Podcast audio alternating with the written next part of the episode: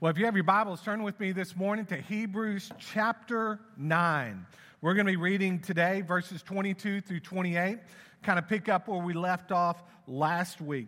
I want you to think for just a moment, okay? I know for some of us in this room, this is a little challenging to do, but think about technologies over your lifetime that were once cutting edge that are now obsolete. One of those, um, we got a list of them up here the alarm clock. I mean, kind of um, ran its course between 725 and 2008. Didn't know the first one was invented in 725. Don't even know what that looked like. But the alarm clock is no longer, um, the old school one is no longer a thing. Uh, book form encyclopedias. Some of y'all still have those around your house. Um, film. How many of you still use film? Nobody, right? Um, fax machines, okay, that's pretty outdated there. What else we got up here? Phone booths. Man, it's been a while since I've been in a phone booth. Try to avoid those. Phone books. Man, you talk about killing some trees. We used to kill some trees with those. Um, paper maps. Um, now we got GPS systems in our car and on our phones. The watch calculator. Now, be honest, how many of you had a watch calculator? Okay, I know Mike up there does, did because he already admitted that. Chris down here, I always wanted those, but those were always too expensive um, for us. VHS tapes, man, um, please rewind, right? And then the non smartphones, or as we like to refer to them as the dumb phones, right? Those are all things that were once technological, um, cutting edge things that are now obsolete. What has made these things obsolete? New technologies, right?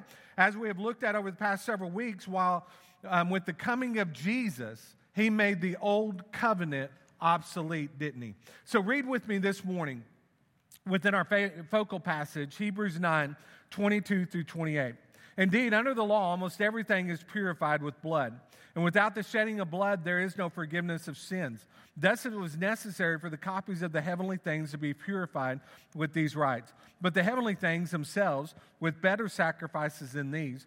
For Christ has entered not into holy places made with hands, which are copies of the true things, but into heaven itself, now to appear in the presence of God on our behalf nor was it to offer himself repeatedly as, high, as the high priest enters the holy places every year with blood not his own. For then he would have had to suffer repeatedly since the foundation of the world. But as it is, he has appeared once for all at the end of the ages to put away sin by the sacrifice of himself. And just as it is appointed for man to die once, and after that comes judgment. So Christ, having been offered once to bear the sins of many, will appear a second time, not to deal with sin, but to save those who are eagerly awaiting waiting for him. I've titled this message There is Victory in Jesus. When Jesus Christ burst into human history, he was victorious over sin and death, wasn't he? And he provided a way for every single one of us in this room to be victorious as well. Our message point is Jesus is a better sacrifice. And that leads us into our first point. Jesus' sacrifice gives us access into heaven. Within these verses that we just read, we see three different um, accesses that Jesus has made within human history. We see him appear before God the Father again. We, we, we know that Jesus came and dwelt among us, and we know that Jesus is going to come again. Notice our first subpoint this morning it is this Old Covenant purification. In verses 22 and 23, we read, Indeed, under the law, almost everything is purified with blood. And without the shedding of blood, there is no forgiveness of sins. Thus, it was necessary for the copies of the heavenly things to be purified with these rites. We looked at verse 22 last week, but by way of review, the only way a person can be forgiven of their sins is with the shedding of blood, right? You remember how we looked at in the Old Testament? Sin cost an payment for your sins and my sins was the death of Jesus. In Romans 5 8, we read, God demonstrated his love to us in this while we were yet sinners, Christ died for us. At the moment of Jesus' death, the old covenant became obsolete because a better covenant was put in its place, and Jesus called that covenant what? the new covenant, right? In verse 23, we read, um, the, the, the statement copies of the heavenly. This refers to the Old Testament tabernacle, refers to the furnishings within it. Before the Old Covenant could be instituted, before it could officially begin, what did Moses had to do, have to do? Moses had to sprinkle everything with blood, didn't he? He sprinkled the book of the law, he sprinkled the furnishings within the tabernacle, and he sprinkled the people with blood as well. Why did he do that? Because everything that was inside the tabernacle was made with human hands. And anything that human hands touched was defiled. And so the blood provided purification um, for all of those furnishings and all of the people and even the book of the law. And we see next here that there is a new covenant satisfaction. But the heavenly things themselves, with better sacrifices than these, for Christ has entered not into holy places made with hands, which are copies of the true things, but into heaven itself, now to appear in the presence of God on our behalf after Jesus' work was complete on earth. He ascended to take his rightful place next to the Father in heaven. When, we, when we think about the passing um, through the holy place, and we've looked at this, Jesus didn't stop in the holy place. He didn't stop in the Holy of Holies. He went directly to God the Father and the, the shedding of his blood and the perfect life that he lived gave him that access. We are told here that he appeared in the presence of God on our behalf. Can you imagine what that day is going to be like when you and I have the opportunity to dwell in the very presence of the Lord? It is going to be a glorious day. It is going to be a glorious sight to behold. Notice next, Jesus' sacrifice was only needed once.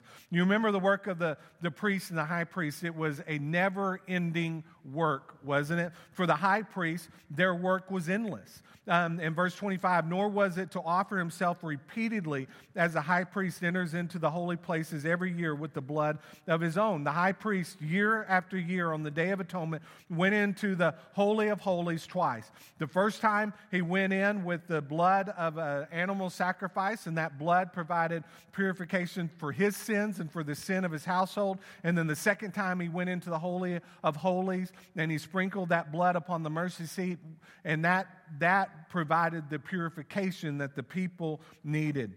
This was repeated year after year after year after year, and there was never any high priest that was able to come out of the Holy of Holies, out of the holy place, into the outer court or outside the tabernacle, that was able, ever able to say, The work is complete. Your sins are atoned for once and for all. They couldn't do that because they knew that a person's sin could not be forgiven once and for all um, the way that things were, were put into place in the, uh, under the old covenant.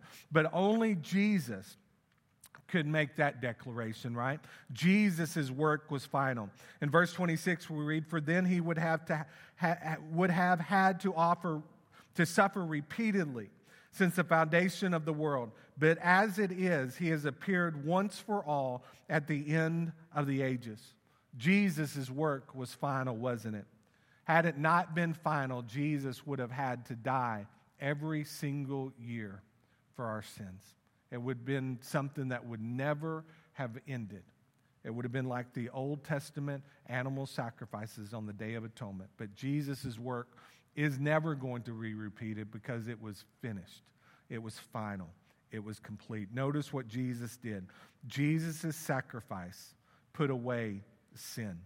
In verses uh, in Hebrews 9:26, the latter part we read, "He has appeared once for all at the end of the ages to put away sin by the sacrifice of himself." This is a powerful verse here. It clearly communicates what Jesus came to do. Jesus did not come to soften the idea of sin, did he? He didn't come to under, undervalue the idea of sin. He didn't come to redefine sin. Sin is serious. It was so serious that it cost Jesus his life. He came to provide a way for our sins to be forgiven and a way for us to be reconciled with God. We live in a world that is getting more and more lawless, don't we? And they are getting more and more tolerant toward those things that God clearly calls sinful. As a society, think about some of the things that we have done in modern days. We have redefined marriage, we have made homosexuality normal. In some states, abortion is, is, is, is horrendous at any time. But in some states, a baby can be delivered and then aborted afterwards. Gender is not necessarily assigned at birth anymore. Now it is even offensive if you refer to a person's pronouns the wrong way.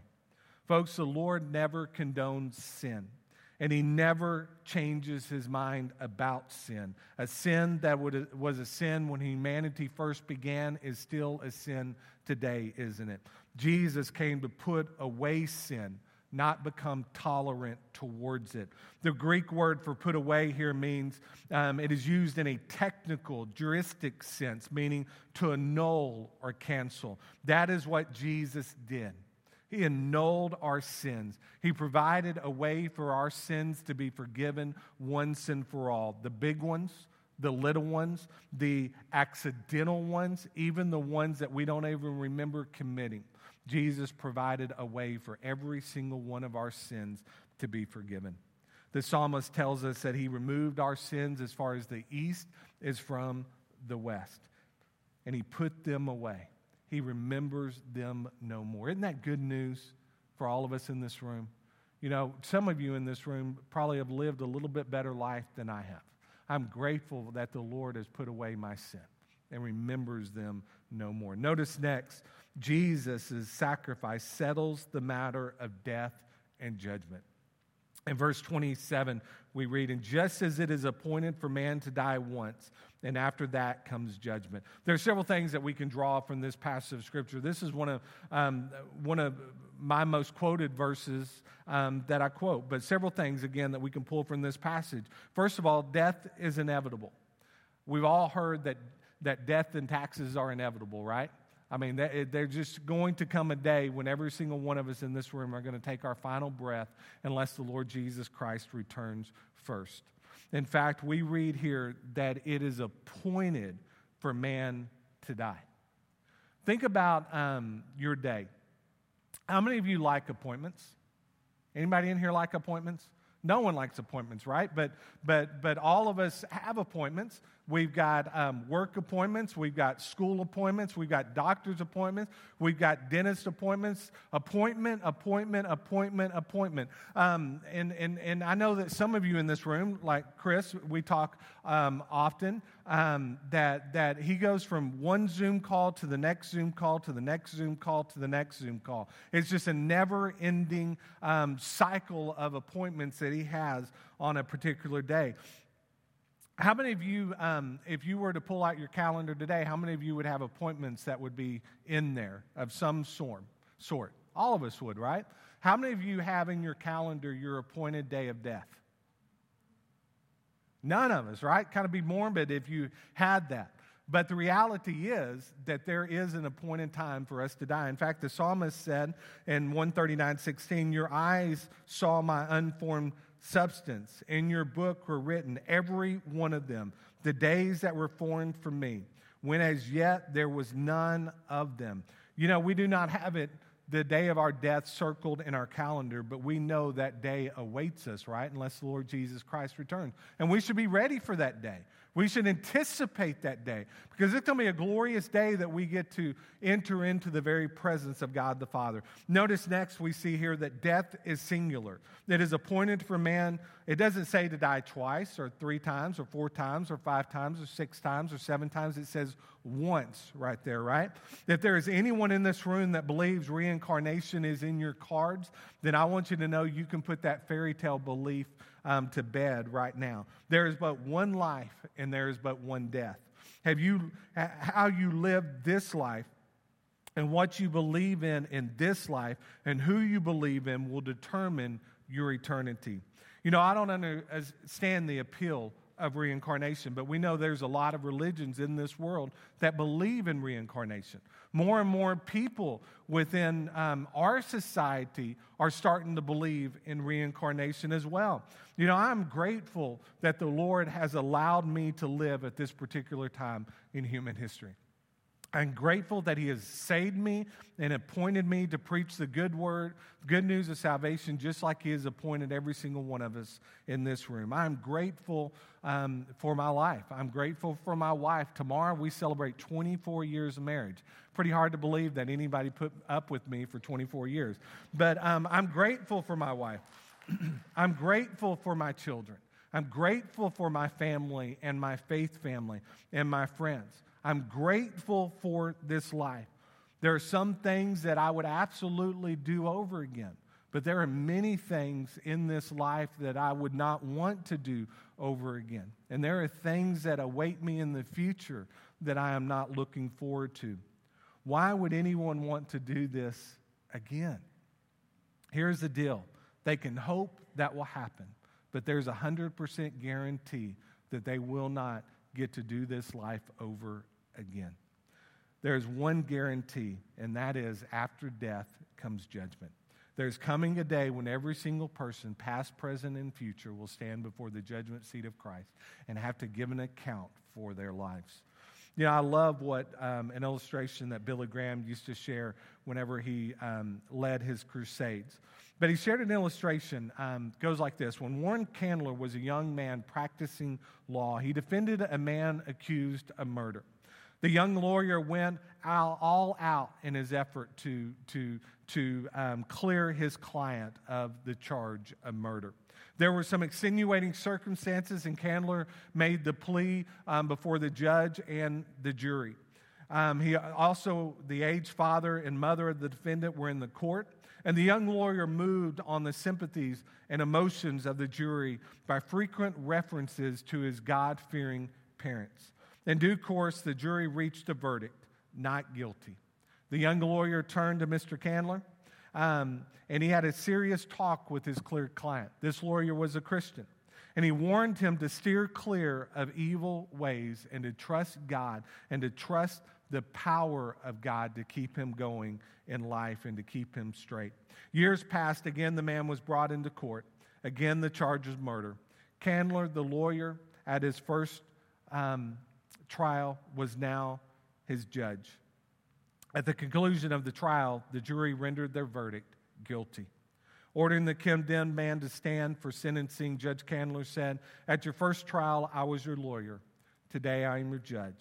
The verdict of the jury makes it mandatory for me to sentence you to death. Today, Christ is our lawyer, pleading on our behalf. He is our Savior, willing to forgive and cleanse and forget. However, there is coming a fearful day that he will become our judge. If you were to stand before the judgment seat of Christ this morning, would you be judged for your sins? Would the Lord pull out a, a, a, a, a, scroll and, and read every sin that you have ever committed? Or would the Lord look at you and say, You have been washed in the blood, your sins have been forgiven, well done. For the unbeliever, the day of judgment will be just that a day they are judged for their sins and subsequently sentenced to eternal death. For the believer, we will stand before God and not be judged for our sins because there are no record of our sins, is there? We will be rewarded for our faithfulness and our work as believers. Folks, once a person dies, it is too late for them to choose faith over damnation. For those that we know that do not know Jesus, if you're in this room and you don't know Jesus this morning, heed the words of 1 Corinthians 6 2. Now is the day of salvation. Make today the day of your salvation. Notice next, Jesus' sacrifice settles the matter of salvation. In verse 28, we read So Christ, having been offered once to bear the sins of many, will appear a second time, not to deal with sin, but to save those who are eagerly awaiting him. Imagine the picture here. Imagine a Jew who, who stood outside waiting in anticipation of the high priest coming out of, of the tabernacle. And whenever he comes out of the tabernacle, he says, It is finished. Their sins had been atoned for. And immediately the crowd probably burst into cheering because they knew at that moment their sins had been forgiven and that God had no record of their sins in that moment. The people would have eagerly awaited for the high priest to reemerge from that tent. Do you eagerly await the return of the Lord? I love what Steven Cole shares. He says, Christ's second coming will not be with reference to sin, since that issue was completely resolved at his first coming. Rather, he will appear for salvation for those who eagerly await him. There are three tenses to our salvation. We were saved in the past at the moment that we trusted Christ Jesus. Presently, we are being saved as God works his holiness in our lives every day. And in the future, when Christ comes, we shall be saved completely and finally. In 1 John 3 2, we read, Beloved, we are God's children now, and what we will be has not yet appeared. But we know that when he appears, we shall be like him, because we shall see him as he is. Within the pages of the Old Testament, there was a promise that the Lord Jesus Christ would come and burst into human history and provide a way for our sins to be forgiven. There is another promise in Scripture as well that the Lord Jesus Christ is going to return again. In fact, Jesus, after Jesus ascended um, in, in Acts chapter 1, after he, he commissioned his disciples and told them that they were going to be his witnesses in all Jerusalem, Judea, and Samaria, and to the uttermost parts of the world, as he ascended, the, the, the men and women looked up into the sky with great anticipation. And we're told in Scripture that two men dressed in white appeared. And, and, and, and we read these words in Acts chapter 1, verse, verses 10 and 11. And while they were gazing into heaven, as he went, behold, two men stood by them in white robes and said, Men of Galilee, why do you stand looking into heaven?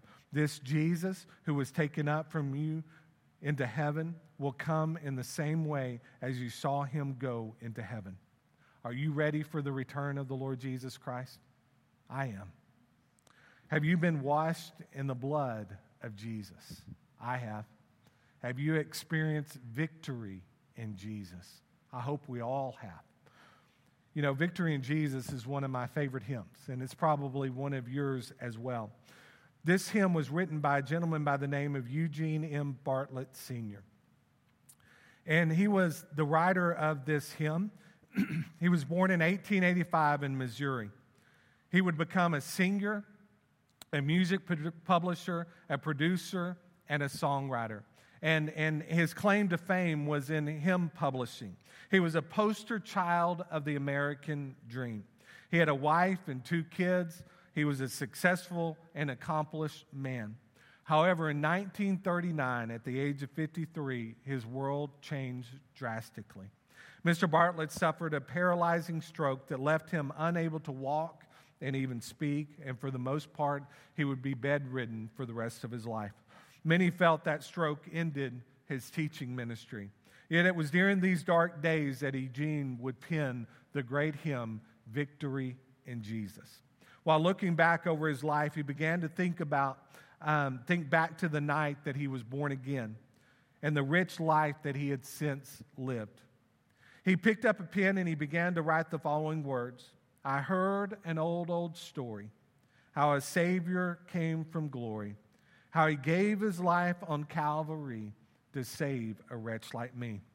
Realizing that the love of God had sustained him and brought him to where he was that day, he is quoted as saying he felt the prompting of the Holy Spirit to add the second stanza, where he wrote, I heard about his healing, of his saving power revealing, how he made the lame to walk again and caused the blind to see. When he completed the song, he looked back over it and he seen it was a story of the redeeming power of Christ in and through his life. He wanted the song to be joyous. And while written during the darkest period of his life, he chose to make the melody full of happiness and enthusiasm. This great hymn goes I heard an old, old story how a Savior came from glory, how he gave his life on Calvary to save a wretch like me. I heard about his groaning, of his precious blood's atoning. Then I repented of my sins and won the victory.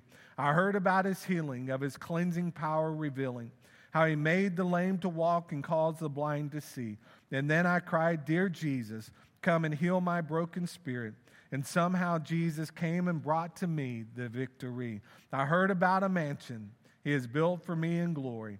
And I heard about the streets of gold beyond the crystal sea about the angels singing and the old redemption story. And some sweet day I'll sing up there the song of victory. Don't you long for that day that you get to sing up there the song of victory? The story goes on to say that that Mr. Bartlett never had the opportunity, obviously, to ever sing this hymn, but his son would go on to be a worship evangelist. And at the first um, revival that he was a part of after um, having this song. Um, at the time of invitation, um, the pastor gave his appeal and no one came forward. And then um, all of a sudden, his son began to sing this song, Victory in Jesus. And after the conclusion of that song, 50 people came down that aisle and gave their lives to the Lord Jesus Christ. Folks, there is victory in Jesus, isn't there? There is forgiveness available to all. Eternity awaits. There is a day of judgment coming, and there is salvation available this morning. Come to Jesus and experience his victory. For us in this room, hopefully all of us have experienced victory in Jesus, but we all know someone outside the doors of this church, though, that do not know Jesus.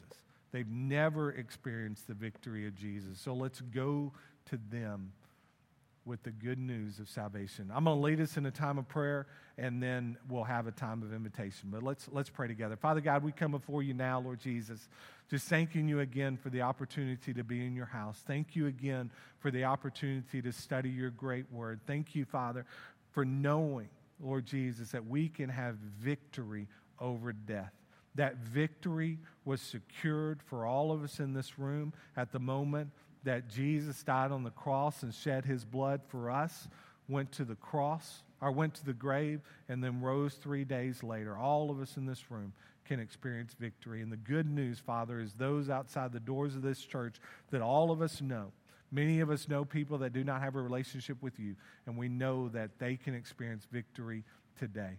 Help us to go to them Lord, we love you and we thank you. For in Jesus' name we pray. Amen.